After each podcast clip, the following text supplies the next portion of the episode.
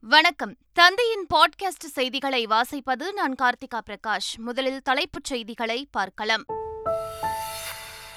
பாலஸ்தீனத்தின் காசாவிலிருந்து Hamas பிரிவு Israel மீது சரமாரியாக ராக்கெட் குண்டுவீச்சு. ஏவப்பட்ட ஐந்தாயிரம் ராக்கெட்டுகளால் பல்வேறு இடங்கள் தீக்கிரை.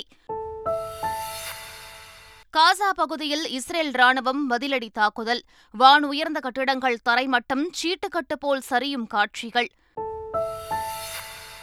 கடினமான நேரத்தில் இஸ்ரேலுக்கு உறுதுணையாக இருக்கிறோம். இஸ்ரேல் மீது ஹமாஸ் நடத்தும் தாக்குதல் அதிர்ச்சி அளிப்பதாகவும் பிரதமர் நரேந்திர மோடி எக்ஸ் தளத்தில் பதிவு. கர்நாடகாவில் அத்திப்பள்ளி பட்டாசு கடை வெடி விபத்தில் உயிரிழந்த தமிழகத்தைச் சேர்ந்த பதிமூன்று பேர் குடும்பத்தினருக்கு தலா மூன்று லட்சம் ரூபாய் நிவாரணம். முதலமைச்சர் மு க ஸ்டாலின் அறிவிப்பு. சிறுதானிய தயாரிப்புகள் மீதான ஜிஎஸ்டி வரி குறைப்பு ஐம்பத்தி இரண்டாவது ஜிஎஸ்டி கவுன்சில் கூட்டத்தில் ஒப்புதல். ஆப்கானிஸ்தானில் அடுத்தடுத்து ஆறு முறை சக்தி வாய்ந்த நிலநடுக்கம் முன்னூற்றுக்கும் மேற்பட்டோர் பலியானதாக தகவல். ஆசிய விளையாட்டுப் போட்டிகளில் நூற்றி ஏழு பதக்கங்களை வென்று இந்தியா சாதனை அதிகபட்சமாக தடகள போட்டிகளில் இருபத்து ஒன்பது பதக்கங்களை வென்று அசத்தல். உலகக்கோப்பை கிரிக்கெட் தொடர் இந்தியா ஆஸ்திரேலிய அணிகள் இன்று பலப்பரட்சை. போட்டியை காண சென்னைக்கு படையெடுக்கும் ரசிகர்கள் சேப்பாக்கத்தில் பலத்த பாதுகாப்பு. வேலூர் பெரம்பலூர் கரூர் நாமக்கல் திண்டுக்கல் திருச்சி ஆகிய மாவட்டங்களில் கனமழை பெய்யும். இந்திய வானிலை ஆய்வு மையம் தகவல். இனி விரிவான செய்திகள். இஸ்ரேல் மற்றும் ஹமாஸ் ஆயுதக்குழு இடையே போர் மூண்டதால் அந்நாட்டில் வசிக்கும் இந்தியர்கள் பாதுகாப்பாக இருக்குமாறு அறிவுறுத்தப்பட்டுள்ளனர். இஸ்ரேல் நாட்டின் தென்பகுதியில் இஸ்லாமிய ஆயுதக்குழுவான ஹமாஸ் திடீர் தாக்குதல் நடத்தியது. வெறும் இருபது நிமிடங்களில் ஐந்தாயிரம் ராக்கெட்டுகளை ஏவிய தாக்குதலை தொடர்ந்து இஸ்ரேலில் பதற்றம் நிலவுகிறது. இதனைத் தொடர்ந்து பதிலடி நடத்தி வரும் இஸ்ரேல் கல்லறைக்குள் செல்வதற்கான தவறை ஹமாஸ் செய்துவிட்டார்கள் எனவும் தெரிவித்துள்ளது. இஸ்ரேல் நாட்டிற்கு இந்தியா ஆதரவு தெரிவித்துள்ள நிலையில் இந்தியாவின் நிலைப்பாடுக்கு இஸ்ரேல் நன்றி தெரிவித்துள்ளது. இந்த கடினமான சூழலில் இஸ்ரேலுக்கு இந்தியா உறுதுணையாக நிற்கும் என பிரதமர் நரேந்திர மோடி தனது எக்ஸ் பக்கத்தில் பதிவிட்டிருந்தார். இதனைத் தொடர்ந்து இஸ்ரேல் வெளியுறவு அமைச்சகம் இந்தியாவிற்கு நன்றி தெரிவித்துள்ளது. இஸ்ரேல் வாழ் இந்தியர்கள் பாதுகாப்புடன் இருக்குமாறு எச்சரிக்கப்பட்டுள்ள நிலையில் உதவிகள் தேவைப்பட்டால் ஒன்பது ஏழு இரண்டு மூன்று ஐந்து இரண்டு இரண்டு ஆறு ஏழு நான்கு எட்டு என்ற எண்ணிற்கு அழைக்குமாறு அறிவுறுத்தப்பட்டுள்ளது. இஸ்ரேல் மீதான தாக்குதலுக்கு மேற்கத்திய நாடுகள் கடும் கண்டனம் தெரிவித்துள்ளன. இந்தியா ஐரோப்பிய ஒன்றியம் England France Germany Italy Poland உள்ளிட்ட நாடுகள் இஸ்ரேலுக்கு ஆதரவு தெரிவித்துள்ளன. தாக்குதலில் ஈடுபட்டுள்ள ஹமாஸ் தீவிரவாதிகளை வீழ்த்தி வெற்றி பெற வேண்டும் என யுக்ரைன் தெரிவித்துள்ளது. இதேபோன்று இஸ்ரேலுக்கு ஆதரவு தெரிவித்துள்ள அமெரிக்கா இஸ்ரேலின் பாதுகாப்பை உறுதி செய்ய தேவையான உதவிகள் செய்யப்படும் என அறிவித்துள்ளது. அதே நேரத்தில் Iran Saudi Arabia Qatar Oman Kuwait Afghanistan ஆகிய நாடுகள் ஹமாஸ் அமைப்புக்கு ஆதரவு தெரிவித்துள்ளன. இதனிடையே இருதரப்பும் போர் நிறுத்தத்தை அறிவிக்க வேண்டும் என ரஷ்யா வேண்டுகோள் விடுத்துள்ளது. ஆப்கானிஸ்தானில் அடுத்தடுத்து ஆறு முறை சக்தி வாய்ந்த நிலநடுக்கம் ஏற்பட்டதில் முன்னூற்றுக்கும் மேற்பட்டோர் உயிரிழந்துள்ளனர். ஹெரத் நகர் அருகே ஏற்பட்ட இந்த நிலநடுக்கங்கள் ரிக்டர் அளவில் ஆறு புள்ளி ஒன்று ஐந்து புள்ளி ஆறு ஆறு புள்ளி இரண்டு ஐந்து புள்ளி ஒன்பது ஐந்து புள்ளி பூஜ்ஜியம் மற்றும் நான்கு புள்ளி ஏழு அலகுகளாக பதிவாகியுள்ளன. கட்டடங்கள் குலுங்கியதால் பொதுமக்கள் வீடுகளை விட்டு வெளியேறி சாலைகளில் தஞ்சமடைந்தனர். பல்வேறு இடங்களில் வீடுகள் இடிந்து விழுந்ததால் இடிபாடுகளில் பலர் சிக்கியுள்ளனர். மீட்புப் பணியில் ராணுவம் ஈடுபட்டுள்ள நிலையில் உயிரிழப்பு அதிகரிக்கும் என அஞ்சப்படுகிறது. உங்கள் தொகுதியில் முதலமைச்சர் திட்டத்தின் அனுமதி வழங்கும் உயர்நிலை குழு கூட்டம் முதலமைச்சர் ஸ்டாலின் தலைமையில் நடைபெற்றது. சென்னை தலைமை செயலகத்தில் நடைபெற்ற இந்த கூட்டத்தில் இளைஞர் நலன் மற்றும் விளையாட்டு மேம்பாட்டுத்துறை அமைச்சர் உதயநிதி ஸ்டாலின் தலைமை செயலாளர் சிவ்தாஸ் மீனா உள்ளிட்ட அதிகாரிகள் மற்றும் அரசு உயர் அலுவலர்கள் கலந்து கொண்டனர். தமிழகத்தில் திமுக பாஜக இடையேதான் போட்டி என தமிழக பாஜக தலைவர் அண்ணாமலை கூறிய நிலையில் யார் எதிர்க்கட்சி என்று மக்களிடத்தில் கேளுங்கள் என அதிமுக பொதுச் செயலாளர் எடப்பாடி பழனிசாமி பதிலடி கொடுத்துள்ளார். மக்களிடத்தில் போய் கேளுங்க. யாருக்கு யார் யாருக்கு எதிரின்னு போய் கேளுங்க. மக்கள்கிட்ட தெளிவாக சொல்லுவாங்க. அதிமுக தான் பிரதான எதிர்க்கட்சி. முப்பது ஆண்டு காலம் தமிழகத்தில் ஆட்சி செய்த கட்சி. பல்வேறு திட்டங்களை கொண்டு வந்து மக்களிடத்தில் மிகப்பெரிய நன்மை செய்து மக்களிடத்தில் பெரிய வரவேற்பு பெற்றுக்கின்ற ஒரு கட்சி. ஆகவே வேண்டுமென்று திட்டமிட்டு சில பேர் சொல்கிறாங்க அதுக்கு நாங்கள் என்ன செய்ய முடியும்? செம்பரம்பாக்கம் ஏரியில் உபரிநீர் திறந்து விடப்படுவதால் கரையோர மக்களுக்கு வெள்ள அபாய எச்சரிக்கை விடுக்கப்பட்டுள்ளது. கிருஷ்ணா நதிநீர் வருகையால் இருபத்தி நான்கு அடி உயரம் கொண்ட செம்பரம்பாக்கம் ஏரியின் நீர்மட்டம் இருபத்தி இரண்டு அடியை நெருங்கியுள்ளது. இதனால் இன்று முதற்கட்டமாக நூறு கன அடி உபரிநீரை வெளியேற்ற காஞ்சிபுரம் ஆட்சியர் உத்தரவிட்டுள்ளதால் வெள்ள அபாய எச்சரிக்கை விடுக்கப்பட்டுள்ளது. காவிரி நீர் தொடர்பாக கர்நாடக அரசுக்கு உத்தரவிடக் கோரி மத்திய அரசை வலியுறுத்தி வரும் சட்டப்பேரவை கூட்டத்தொடரில் தனி தீர்மானம் கொண்டுவரப்பட உள்ளது. தமிழக சட்டப்பேரவை கூட்டத்தொடர் நாளை தொடங்க உள்ளது. இந்நிலையில் காவிரி நதிநீர் விவகாரத்தில் காவிரி மேலாண்மை ஆணையத்தின் உத்தரவை கர்நாடக அரசு நிறைவேற்ற உத்தரவிடக் கோரி தமிழக அரசு சார்பில் தனி தீர்மானம் கொண்டுவர முடிவு செய்யப்பட்டுள்ளது.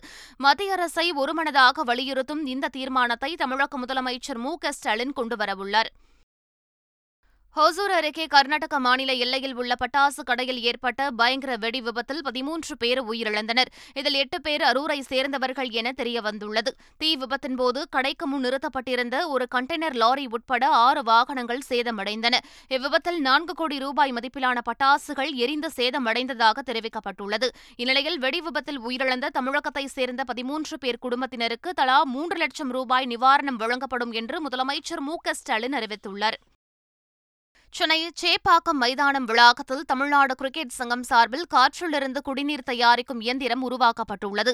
இதன் மூலம் நாள் ஒன்றுக்கு இருநூற்று ஐம்பது லிட்டர் குடிநீர் பெற முடியும் என்றும் இந்த குடிநீரானது பயிற்சியின் போது வீரர்கள் அருந்துவதற்கும் மைதான பராமரிப்பாளர்கள் அருந்துவதற்கும் பயன்படுத்தப்பட உள்ளது எனவும் தெரிவிக்கப்பட்டுள்ளது. இந்த குடிநீர் தயாரிக்கும் இயந்திரத்தை இந்திய கிரிக்கெட் அணியின் கேப்டன் ரோஹித் சர்மா அஸ்வின் ஆகியோர் தொடக்கி வைத்தனர். கொச்சியில் தயாரிக்கப்பட்ட பிரம்மாண்ட சொகுசு கப்பல் நாகை துறைமுகம் வந்தடைந்தது. வரும் பத்தாம் தேதி முதல் நாகை துறைமுகத்திலிருந்து இலங்கை காங்கேசன் துறைமுகத்திற்கு பயணிகள் கப்பல் போக்குவரத்து தொடங்க உள்ளது இதற்கான பணிகள் தற்போது முழுவீச்சில் நடைபெற்று வருகின்றன. இந்நிலையில் இலங்கை செல்லவுள்ள சரியாபாணி சொகுசு கப்பல் நாகை துறைமுகத்திற்கு வந்துள்ளது. இதற்கு தேங்காய் உடைத்து மலர்கள் தூவி மக்கள் வரவேற்பு கொடுத்தனர். நூற்றி ஐம்பது பயணிகள் வரை பயணிக்கும் வகையில் பிரம்மாண்டமாக வடிவமைக்கப்பட்டுள்ள இக்கப்பலை அதிகாரிகள் ஆய்வு செய்தனர். லியோ திரைப்பட ட்ரெய்லர் தொடர்பாக படக்குழு மீது நடவடிக்கை எடுக்க கோரி சென்னை காவல் ஆணையர் அலுவலகத்தில் இந்து மக்கள் கழகம் சார்பில் புகார் அளிக்கப்பட்டுள்ளது. இந்நிலையில் லியோ திரைப்பட முன்னோட்ட வசனத்தை பெரிதுபடுத்த வேண்டாம் என நாம் தமிழர் கட்சியின் தலைமை ஒருங்கிணைப்பாளர் சீமான் தெரிவித்துள்ளார். இப்போ என் தம்பி வெற்றிமாறன் எடுத்த வட சென்னையெல்லாம் பார்த்தீங்கன்னா எங்கள் மொழியை தான் நாங்கள் வந்து வாருங்கள் அமருங்கள் உட்காருங்கள் அப்படிலாம் நம்ம பேசிக்க முடியாது. அதுவும் இயல்பாக படம் எடுக்கணும் போது நீங்கள் இது பார்த்தீங்கன்னா வெப் சீரியஸில் கேவலமான வார்த்தைகள்லாம் வருது. ரொம்ப கொச்ச கொச்சையாக பேசுறதுல இருக்கு. நீங்கள் சமூகம் எப்படி கருதுன்னு தானே அதனால அது ஒரு ஒரு பெருசாக எடுத்துக்கிட வேண்டியதில்லை. தாம்பரத்தை அடுத்துள்ள கிளாம்பாக்கத்தில் இருபது கோடி ரூபாய் மதிப்பில் புதிய ரயில் நிலையம் அமைக்க தெற்கு ரயில்வே டெண்டர் கோரியுள்ளது. தென் மாவட்டங்களுக்கு பேருந்து சேவை அளிக்கும் வகையில் கிளாம்பாக்கத்தில் புதிய பேருந்து நிலையம் அமைக்கப்பட்டு வருகிறது. பயணிகளின் வசதிக்காக தாம்பரம் செங்கல்பட்டு வழித்தடத்தில் பேருந்து நிலையம் எதிரே ரயில் நிலையம் அமைக்க கோரிக்கை விடுக்கப்பட்டதன் பேரில் இருபது கோடி ரூபாய் மதிப்பீட்டில் கிளாம்பாக்கத்தில் புதிய ரயில் நிலையம் அமைக்க தெற்கு ரயில்வே திட்டமிட்டுள்ளது. மூன்று நடைமேடை கொண்ட ரயில் நிலையமாக இது அமையவுள்ள நிலையில் ஓராண்டுக்குள் கட்டுமான பணிகளை முடிக்க திட்டமிடப்பட்டுள்ளது. உள்ளது பேருந்து பாடி கட்டுமானத்திற்கான தர நிர்ணயம் குறித்த வரைவு அரசாணையை மத்திய அரசு வெளியிட்டுள்ளது. பேருந்து விபத்துகளின் எண்ணிக்கை அதிகரித்து வருவதை அடுத்து பேருந்து கட்டுமானத்தின் தரத்தை உயர்த்த வேண்டிய தேவையின் பொருட்டு இந்த வரைவு அரசாணை வெளியிடப்பட்டுள்ளது. இது ஓஇஎம்கள் மற்றும் பேருந்துகளின் கட்டுமானர்கள் இரண்டிற்கும் ஒரே மாதிரியாக பொருந்தும் என மத்திய சாலை போக்குவரத்துத்துறை அமைச்சர் நிதின் கட்கரி தெரிவித்துள்ளார். காரைக்காலுக்கு தேவையான காவிரி நீர் கிடைக்க தொடர்ந்து வலியுறுத்தி வருவதாக புதுச்சேரி துணைநிலை ஆளுநர் தமிழிசை சவுந்தரராஜன் தெரிவித்துள்ளார். நம்மளுக்கு இந்த நேரத்தில் ஒரு மொத்தம் ஏழு டிஎம்சி நமக்கு கிடைச்சிருக்கணும். கிடைக்கிறது நம்மளோட ஷேரு இல்லை டூ பாயிண்ட் செவன் டிஎம்சி நேரம் வந்திருக்கணும். ஆனால் பாயிண்ட் ஃபைவ் டிஎம்சி தான் நமக்கு கிடைச்சிருக்குது.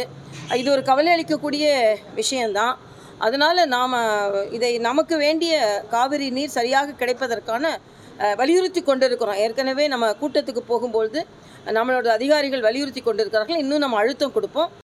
பீகாரைப் போலவே ராஜஸ்தானிலும் சாதிவாரி கணக்கெடுப்பு நடத்தப்படும் என அம்மாநில முதலமைச்சர் அசோக் கெலாட் தெரிவித்துள்ளார். ராஜஸ்தான் மாநிலம் ஜெய்ப்பூரில் செய்தியாளர்களை சந்தித்தவர் ராய்ப்பூர் காங்கிரஸ் மாநாட்டில் ராகுல் காந்தி சாதிவாரி கணக்கெடுப்பு முறையை உருவாக்கியதாகவும் அதன் அடிப்படையில் கணக்கெடுப்பு நடத்தப்படும் எனவும் கூறினார். மக்கள் தொகைக்கு ஏற்ப அவர்களின் பங்கேற்பு இருக்க வேண்டும் என்பதாலும் சாதிவாரியான நிலவரம் தெரிந்தால் மட்டுமே சமூக பாதுகாப்பை உறுதி செய்ய முடியும் என்பதாலும் சாதிவாரி கணக்கெடுப்பு நடத்தப்படும் எனவும் அசோக் கெலாட் குறிப்பிட்டார்.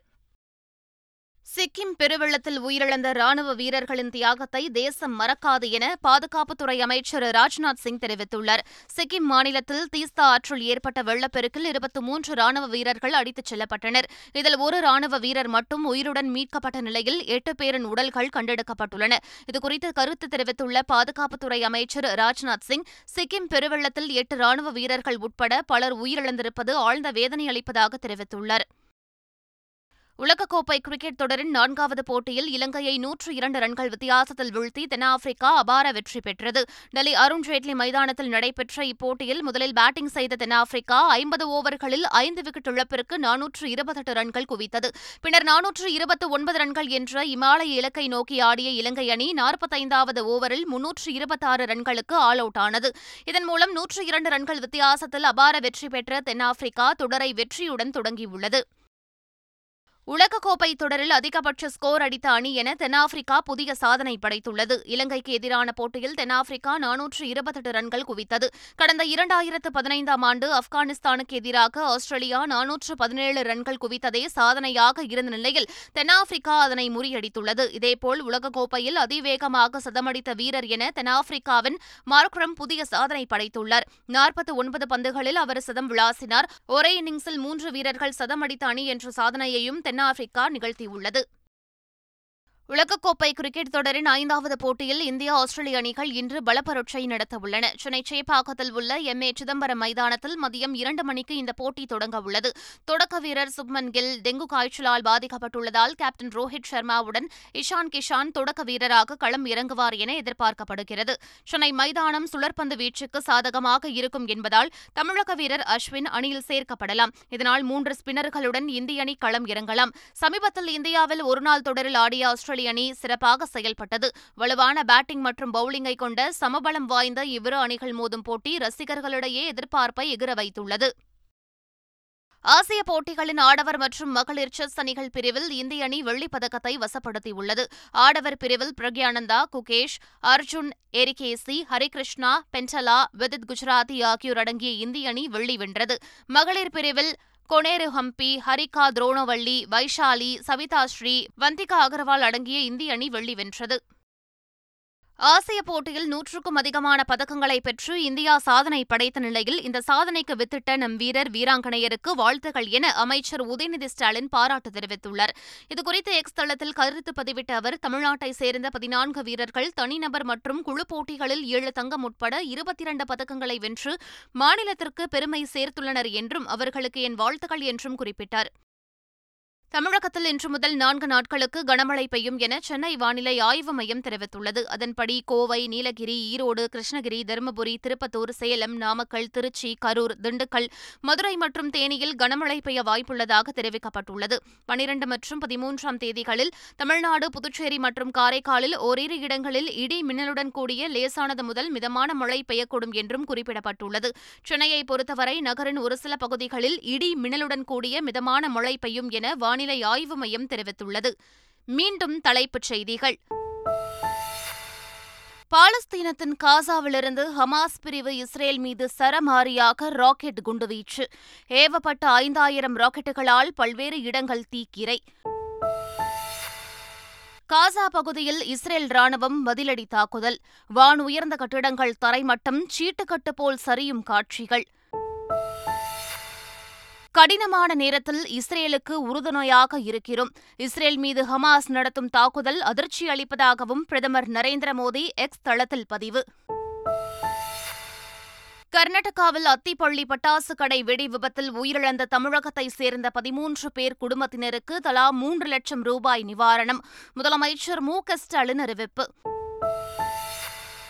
சிறுதானிய தயாரிப்புகள் மீதான ஜிஎஸ்டி வரி குறைப்பு ஐம்பத்தி இரண்டாவது ஜிஎஸ்டி கவுன்சில் கூட்டத்தில் ஒப்புதல். ஆப்கானிஸ்தானில் அடுத்தடுத்து ஆறு முறை சக்தி வாய்ந்த நிலநடுக்கம் முன்னூற்றுக்கும் மேற்பட்டோர் பலியானதாக தகவல். ஆசிய விளையாட்டுப் போட்டிகளில் நூற்றி ஏழு பதக்கங்களை வென்று இந்தியா சாதனை அதிகபட்சமாக தடகள போட்டிகளில் இருபத்து ஒன்பது பதக்கங்களை வென்று அசத்தல். உலகக்கோப்பை கிரிக்கெட் தொடர் இந்தியா ஆஸ்திரேலிய அணிகள் இன்று பலப்பரட்சை. போட்டியை காண சென்னைக்கு படையெடுக்கும் ரசிகர்கள் சேப்பாக்கத்தில் பலத்த பாதுகாப்பு. வேலூர் பெரம்பலூர் கரூர் நாமக்கல் திண்டுக்கல் திருச்சி ஆகிய மாவட்டங்களில் கனமழை பெய்யும். இந்திய வானிலை ஆய்வு மையம் தகவல். இத்துடன் பாட்காஸ்ட் செய்திகள் நிறைவு பெறுகின்றன. வணக்கம்.